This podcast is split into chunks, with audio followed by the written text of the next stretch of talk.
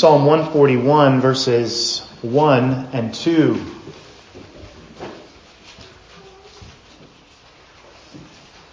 Psalm 141, beginning in verse 1. Hear now the word of the living God. A psalm of David.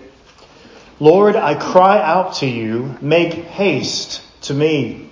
Give ear to my voice when I cry out to you. Let my prayer be set before you as incense the lifting up of my hands as the evening sacrifice.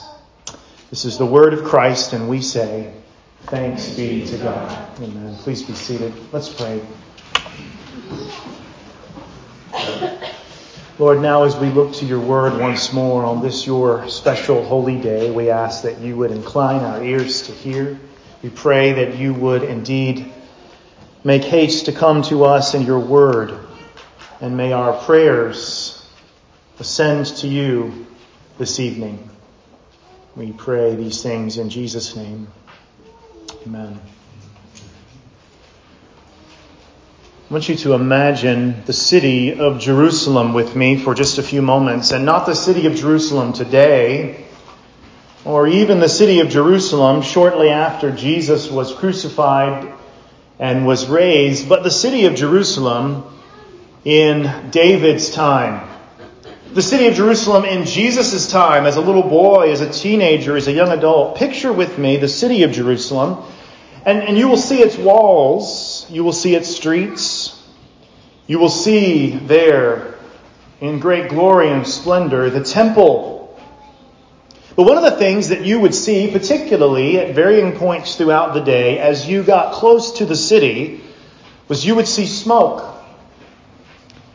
Actually, there would be smoke going up all over the city regularly each and every day.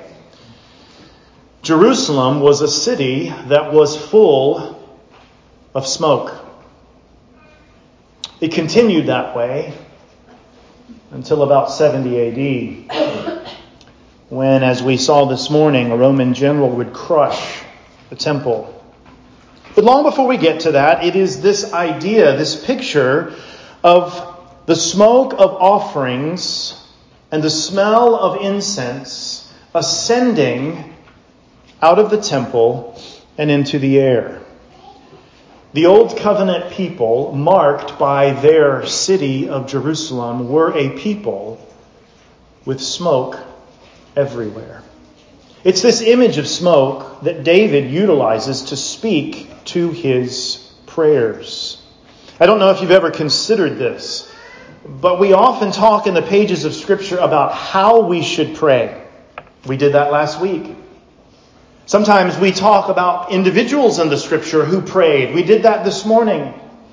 But oftentimes in the Scripture, we receive word pictures really helping us to understand what our prayers actually are and what they look like. Tonight, in the few moments that remain, I want us to see three pictures of prayer. David, the writer of Psalm 141, gives us three different pictures, at least in these first two verses, of what our prayers are like. But we don't simply want to describe what our prayers are like. We want those descriptions to lead us to greater boldness and comfort in our prayers. It's one thing to say, these are what our prayers are like. It's another thing to say, this is what prayer looks like. And oh, by the way, this picture ought to encourage you as you pray. Prayer really is the smoke of the new covenant. Let's see what I mean Look at the psalm. David says, Lord, I cry out to you. Make haste to me. Give ear to my voice when I cry out to you. Let my prayer be set before you as incense, the lifting up of my hands as the evening sacrifice. Now, there in these two verses are three different pictures of prayer. The first is this David can say, and we can say as Christ's followers, that our prayers are crying out to God. Praying is crying out to God. David says as much In the first verse, Lord, I cry out to you. That word there in Hebrew for the phrase cry out could be translated in a variety of ways. Let me just give you the word picture. It could mean to call out. It could mean to call for help. It could mean to summon. It could actually be used as if one were to raise a battle cry. The translators of this particular English version have translated it well when they say, Lord, I cry out to you. This is a picture of what prayer, particularly urgent prayer in time of need, is like. Do you consider this picture of prayer? When you pray, do you consider that you are crying out to God urgently now, we won't look at the entire psalm tonight, but look at the very end of it and see the kind of urgency with which David prays. Look at verses 8 and 9. But my eyes are upon you, O God the Lord. In you I take refuge. Do not leave my soul destitute. Let me just stop here for a second. I think we would do well in our Christian journey if we actually prayed the way that the psalmists pray. Have you ever thought about the fact that sometimes when we pray, we feel like we have to polish our prayers? We feel like we have to make them holy. We feel like we have to get into prayer mode. Boys and girls, we need to be reverent when we talk to God. But we need to remember that God is the greatest and highest of all beings, and we should respect Him and have wonder and awe for Him. But listen to the real way in which David prays, the crying out kind of way. My eyes are upon you, O God the Lord. In you I take refuge. Have you ever considered praying to God, do not leave my soul destitute? Keep me from the snares they have laid for me. This helps us to understand that this psalm is particularly about one of the times when David was being pursued by enemies. Half of David's life, if not more, was dealing with wicked men. Keep me from the snares they have laid for me and from the traps of the workers of iniquity. At the beginning of this psalm, David says, I cry out to you. At the end of the psalm, you see the urgency. Lord, please don't leave my soul destitute. We can pray like David. This picture of crying out to God, of calling out for help to God, of summoning God, is a picture that helps us to understand the nature and quality with which we may pray. Prayer is not just for times of public worship in joy. Prayer is not just for thanking God for things before you eat them at the dinner table. Prayer is not just something you do when you wake up or when you go to sleep. Prayer is also for those moments when you cry out to God. Let me encourage you then, based on this picture to position yourself in your prayers in the reality that God can be reached by you. Now, He is the one that has condescended to us in Christ. He has reached out to us, the sinners that we are. Without this, we would have no access to God. It is not as though the sinner can say, you know what, I want the God of the universe to hear me, and so He will. No, God has made Himself known to us in the person and work of Christ and when we trust in Him as our Savior and as our Lord, when we understand that Christ is our righteousness and that He has died for our sins, then we have the living God and His ear. We have access to Him, just like we saw this morning. But this picture helps us. When you pray, friend, position yourself, remind yourself, put yourself in the posture of the reality that God will hear. That God can be reached by you. That God hears your cries. Any one of us who have had children or grandchildren will, of course, think of the picture of a child in another room crying out, sometimes at very odd hours of the morning very frustrating hours of the morning, crying out for this thing or that thing. And of course, We rouse ourselves, don't we? We decide whose turn it is to go see, don't we? We get up in the middle of the night and we stumble our way through the bedroom to see why are they crying? What do they need? And of course, we go in and we see them and we soothe them and we handle their needs. This is the picture of the hearer that we have when we think about someone crying out. They cry out and we go, often, sometimes reluctantly, but it's our duty.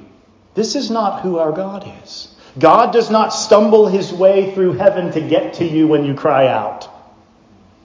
God is not asleep. God is not rolling over looking at his partner, asking them, you know what, it's your turn this time.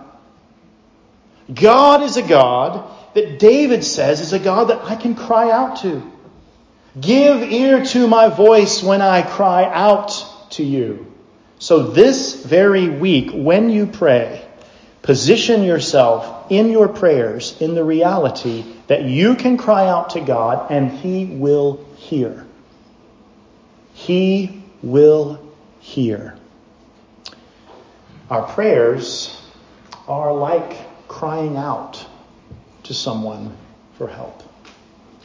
But David gives us a second picture in this psalm, and that is this. Our prayers are a plea for God's presence. Not only are we crying out to God for help, but our prayers are like a plea for God's presence. Notice what David says. Lord, I cry out to you. Then what's the second part? Make haste to me. Not only do I want you to hear me, Lord, but come to me in my need, in my burden, in my confession of sin. Think of your prayers like this. Position yourself in your prayers in the reality that God will come to you. It's one thing for God to hear you. It's another thing for David, the psalmist, writing under the inspiration of the Holy Spirit, to pray, Lord, make haste to me. David was not sitting there thinking, it's too much for me to ask God to hear me and to come to me. That's too much. I'll just ask God, hear me. No, David cries out as if he is wounded and needs a doctor, as if he is a child and needs its mother. Lord, I cry to you, make haste to me. When you pray this week, let this picture flood your mind. My prayers to God are crying out to one who will hear me. And my prayers are crying out to a God who not only hears me, but who will fellowship with me and come to me in my needs and in my burdens. Well, friends, these are just pictures of what prayer looks like. And they remain pictures as long as we read them and move on, as long as we sing them in public worship and move on.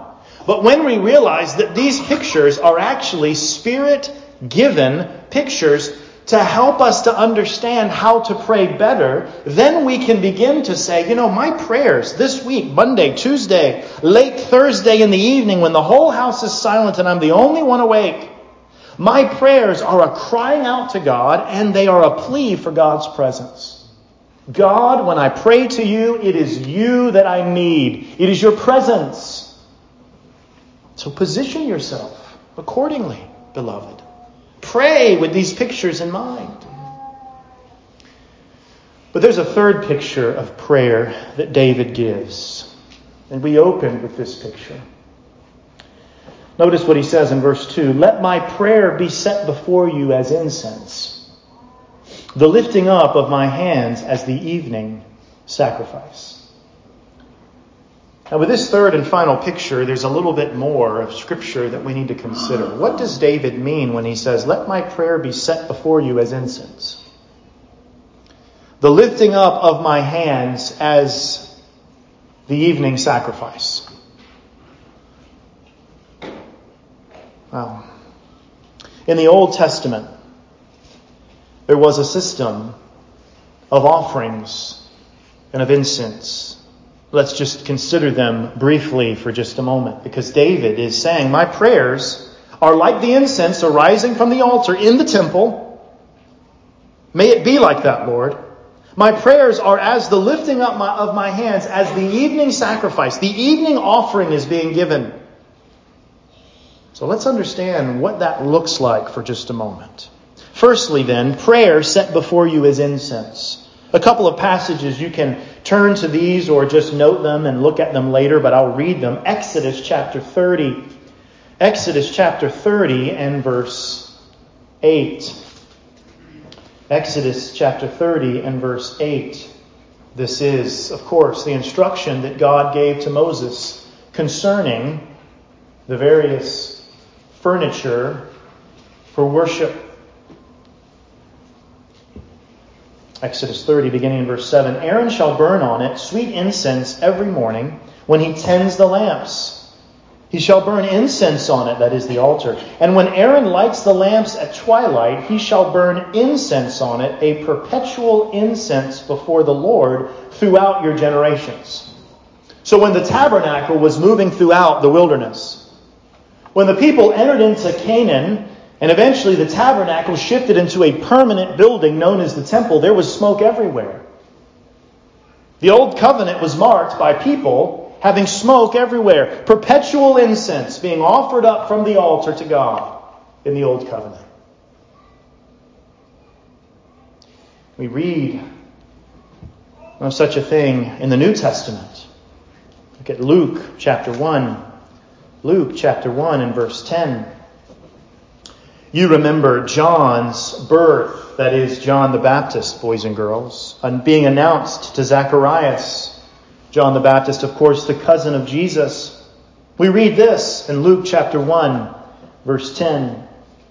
And the whole multitude of the people was praying outside at the hour of incense. Think about how long that was. And there were some interruptions. We looked at one of those interruptions this morning the exile, 70 years in Babylon. But think how long from the time that God gave Moses the command for there to be an altar with incense and for the priests to have this incense ascending to the throne of heaven, all the way to about the time that Jesus was born. Incense ascending. But what's interesting is that we don't just see incense being used as an Old Testament act of worship alone in the Scriptures we see incense becoming, if you will, a picture for prayer. Modern day scholar Alastair Roberts says this of the Old Testament sacrifices quote, sacrifices are like dramatized or ritualized prayers. And that's what they were. The incense was a picture of the people praying. The offerings, as we'll see in just a moment, the evening sacrifice, as we'll see in just a moment, was an opportunity for prayer. And so it becomes no shock to us when we read of places like Revelation chapter 5 and verse 8, the following words. Listen to this. Revelation 5, verse 8. Now, when he had taken the scroll, the four living creatures and the 24 elders fell down before the Lamb each having a harp and golden bowls full of incense, which are the prayers of the saints. It's almost as if for over a thousand years, the Lord God, the living God, gave the old covenant people the practice of burning incense so that one day he could tell us, as new covenant people in Christ, that is exactly what your prayers are like. When you pray to me as people who are in the temple, the temple of Christ, when you pray to me, it is as if the incense is ascending to my very face. There's incense in New Covenant worship. And I, I, don't mean the incense of our brothers and sisters in the high liturgical churches that use incense. I mean our prayers are the incense of New Covenant worship. We see this again in Revelation 8, verse 4. John Gill, the early Reformed Baptist, particular Baptist, writes these words on this passage, quote, which was offered every morning on the altar of incense, at which time the people were praying. Incense was offered as people were praying.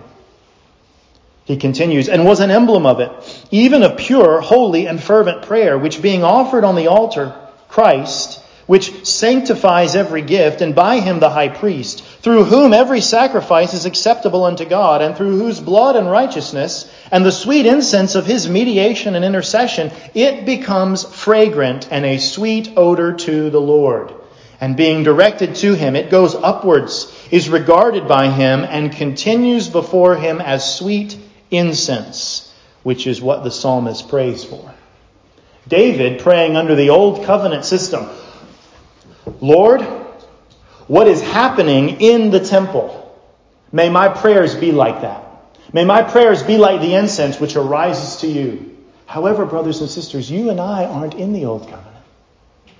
We're under the new covenant. Christ is the priest. He is the temple. He is the sacrifice.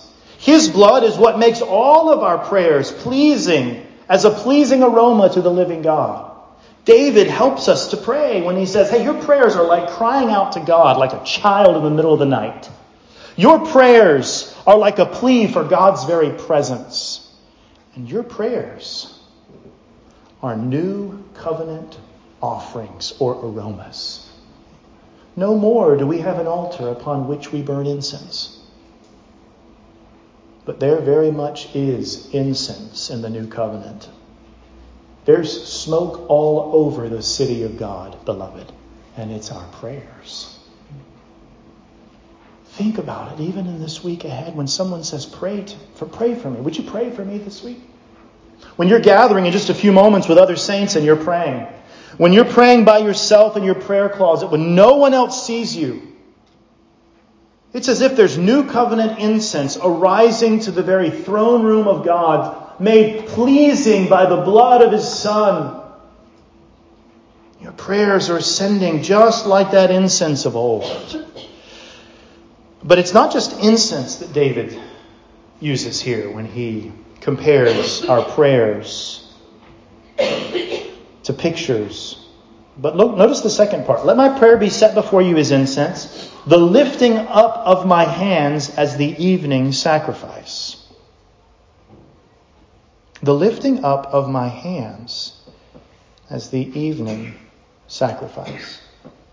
How is it that we can say that Old Covenant language can really be used to describe our prayers?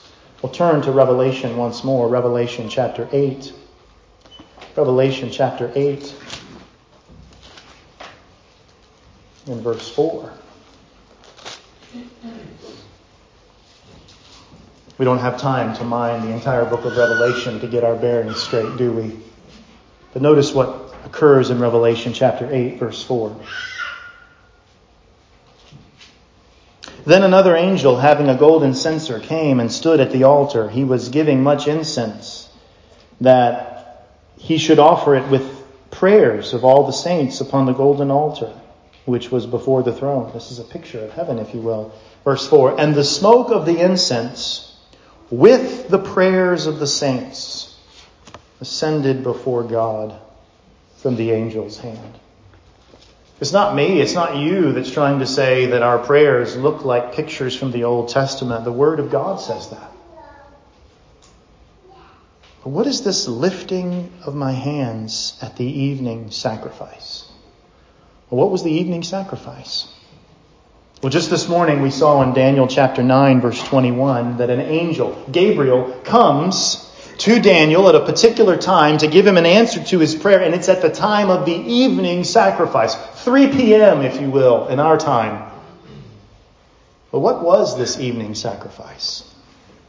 Turn over to Exodus chapter 29 and verse 39.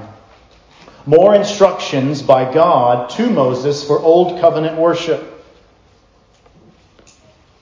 Exodus 29, verse 39. Now, this is what you shall offer on the altar two lambs of the first year, day by day, continually. There was smoke all over the city. One lamb you shall offer in the morning, and the other lamb you shall offer at twilight. With the one lamb shall be one tenth of an ephah of flour mixed with one fourth of a hin of pressed oil and one fourth of a hin of wine as a drink offering. And the other lamb you shall offer at twilight, and you shall offer with it the grain offering and the drink offering as in the morning for a sweet aroma, an offering made by fire to the Lord.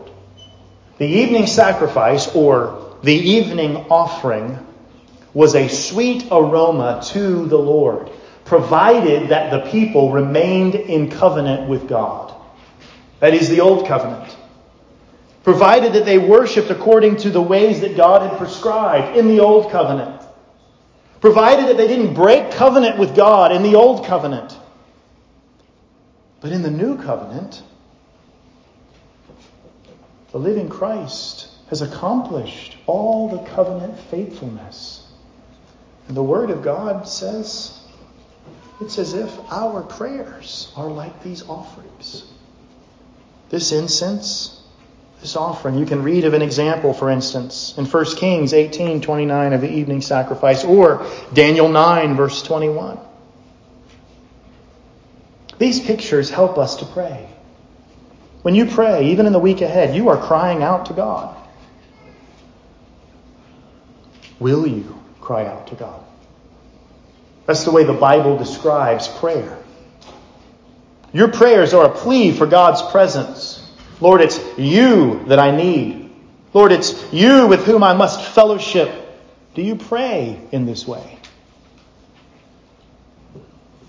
But thirdly, our prayers are new covenant offerings. So, should it surprise us then when the New Testament uses Old Testament language to describe what our life is like in the New Covenant? I beseech you, therefore, brothers, by the mercies of God, that you present your bodies as living sacrifices, offerings. Or how about when Paul tells Timothy about what prayer should look like in the church? Notice what language he uses. Turn over to 1 Timothy. 1 Timothy chapter 2. 1 Timothy chapter 2 and verse 8. There we read these words. I desire, therefore, that men pray everywhere, lifting up holy hands without wrath and doubting. Now, I don't know what your background is, friend, but many people read that and they read into that instruction a kind of charismatic influenced posture of prayer. Oh, well, Paul must be saying that when we worship God publicly, we raise our hands, we, we might move to the beat of music, there, there might be this sense in which to truly worship God is to lift your hands. There may be moments for that. But I think what Paul is doing when he tells Timothy, here's how you instruct older men and younger men in the church to pray. He's saying it's going to look like the evening sacrifice, where when that offering was offered to God, people would gather around and lift their hands in the air and pray. Which is why David says, Let my prayer be set before you as incense, the lifting up of my hands as the evening sacrifice. Lord, receive my prayers. May they ascend to you as a sweet aroma, as an offering of covenant with you. But we don't have a temple. Sacrifices are gone. There's no incense. There's no sweet aroma, you might be telling yourself. But if you just thumb through the pages of the New Testament alone, you are told this, Christian. You do have a temple. It's Jesus Christ. And He has made you His temple. You do have sacrifices and offerings. They are your works and your prayers ascending to the living God by the blood of the Lamb. You do have a priest who forever stands in the Holy of Holies, making intercession for you, pleading the merits of his own blood. You do have incense. It's your prayers. Friend, there is literally smoke and incense rising up to God in the new covenant all over the city of the Church of Jesus Christ. But it's not made with matches, it's the prayers of his people. Our priest is standing, he has taken his place. The sacrifice has been made. There is nothing else needed on the altar. The priest has made us a priestly class. And we now, as his people, are constantly in the posture of our hearts, offering prayers to God with hands raised in our hearts. Lord, hear our prayers. We pray to you that our prayers might be heard as sweet incense. Never, never are the prayers of the saints in the new covenant who are covered by the blood of the Lamb. Never are they pictured as smelling foul to God. They're a sweet aroma. We don't light matches and burn incense in a building anymore. The smoke and the incense has not gone away. Position yourself then, friend in your prayers, in the reality that your prayers ascend just as the Old Testament offerings and aromas did. You may be thinking, well, that's a, that's a kind of a neat picture. Let me tell you what happened to me this week. I came across this passage, began to study it, began to reflect on it, think about it. And there were moments in the second half of this week when I prayed that this picture came to mind, and it aided me in my prayers. It reminded me now, wait a minute. God is not a distant God who says, I've saved you and one day my son will come back for you. No.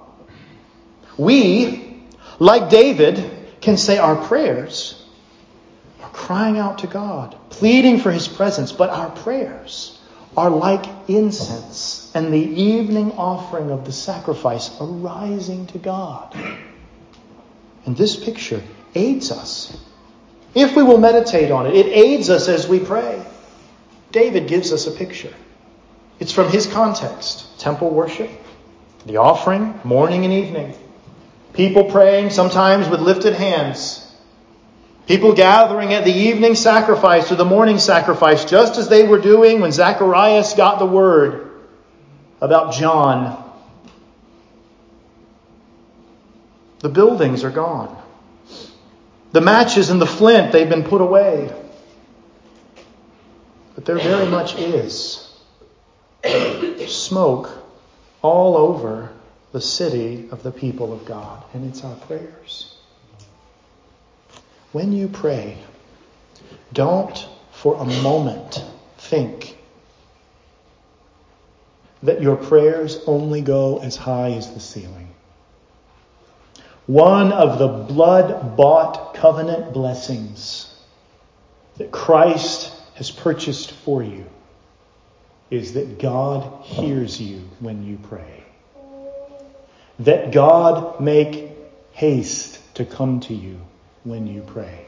And that your prayers are now like the incense and evening offering smoke of worship constantly ascending, pleasing the Lord and glorifying the great high priest who stands there and perfects your prayers by his precious intercession.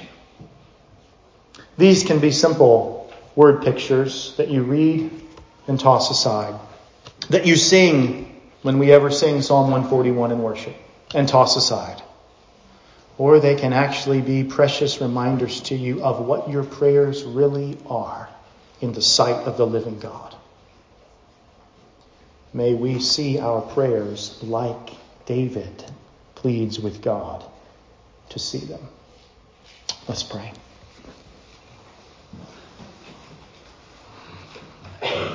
Living God, we ask as we pray to you that you would help us to pray as if and in the light of these promises and pictures being true. That David's prayer, that his prayers may be like these things, might be a picture for us of what our prayers really are.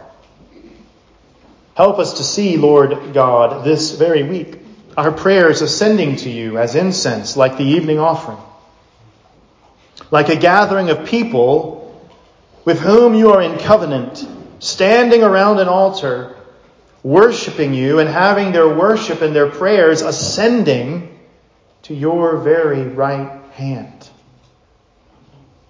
Lord, may these pictures fuel our prayers this week, we ask. We pray these things in Jesus' name. Amen.